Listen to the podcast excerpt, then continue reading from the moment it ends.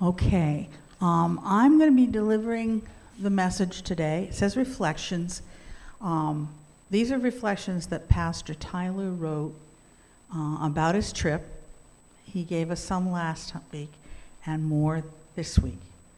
Um, it says, I've been home for several days now, and I continue to process my experiences on this trip. As I do so, a few things stand out. Now, some of this may be a little hard to understand, but I am going to tone it down a little bit. One of the things is trauma and resilience. In Croatia and Bosnia, in particular, I was at times overwhelmed with the amount of trauma that these people have endured. Um, they were in a war uh, back in the 90s. Many of them lost family members and friends. Um, and it was a tough time. If you lost a relative that you loved, it was a tough time. Bosnia, again, they took out whole groups of people. Um, and it's just hard to fathom the evil that it took to do some of the things that they did to people. For many who survived, the past still haunts them. Um, when he asked Pastor Sasha, which is one of the pastors from there, to tell us what it was like living through that time, he said, No, not tonight. It's too hard to talk about, and I'm tired. Maybe tomorrow. At the same time, the people we met showed incredible resilience, by me- meaning that after the war, it's amazing how they've come back. By many measures, Croatia is actually thriving. Bosnia is not doing quite so well, but at least it has stabilized and rebuilt since the war. In these lands, the healing of trauma is a major way that the church is and must be offering the love of Jesus to the world. We have the same imperative here in Vermont, where trauma is no less real. As one of the members of our group shared, we have the ultimate source of resilience to offer people the gospel of Jesus Christ. Another thing he talked about was, or thought about was the body of Christ. The trip was not tourism, meaning it wasn't just go visit all the tourist places, go out to lunch and be happy. Although we viewed some amazing scenes, ate some great food, took lots of pictures, and did some touristy things, the real purpose of our trip was found in the relationships.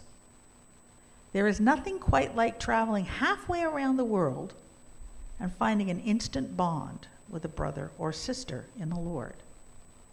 We enjoyed many conversations and meals with other believers who welcomed us, told us their stories, and asked us questions. This is the beautiful reality of the body of Christ. Though we are many, we form one body. 1 Corinthians 12. I was reminded again and again that we serve the God of the nations, who is at work in all times and places. I was humbled by the resilience and faithfulness of the pastors and Christians we met. I was inspired by their creativity in mission. At the same time, if I had an idealistic vision of the church in these places, I saw reminders that Christians struggle with the same problems everywhere. I'm hopeful that some of the connections I made in these countries will lead to future partnerships with our church. I am convinced that in quiet, small town Vermont, we need ways to stay connected to the global church.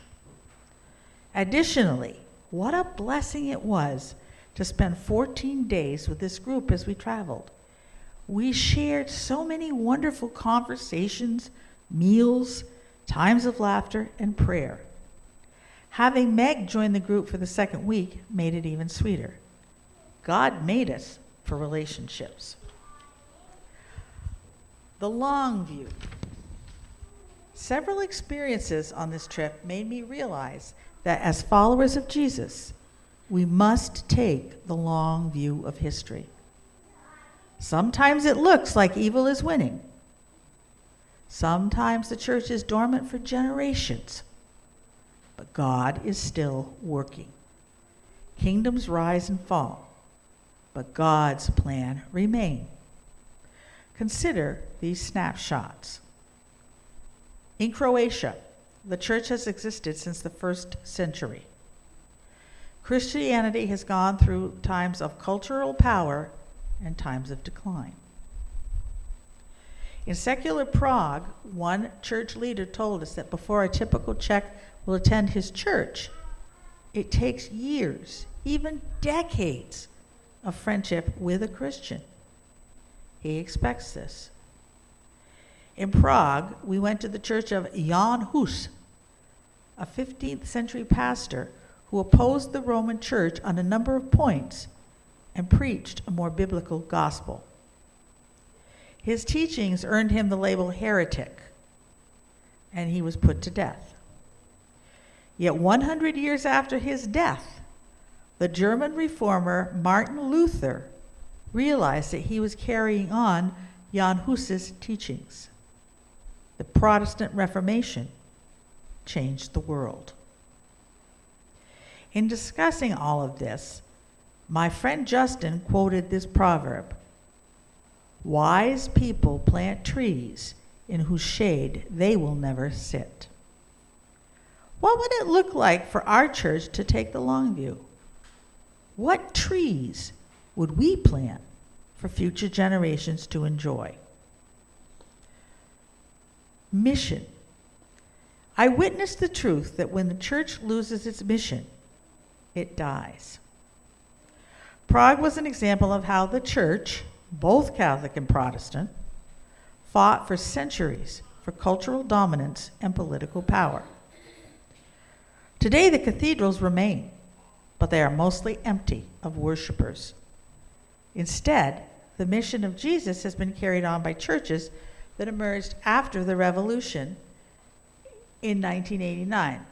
Even now, 34 years after the revolution, many Protestant churches are struggling to adapt to the changing culture. In our own country, the church is at a turning point. As the culture moves on from traditional Christianity, many churches are anxious about losing their cultural power.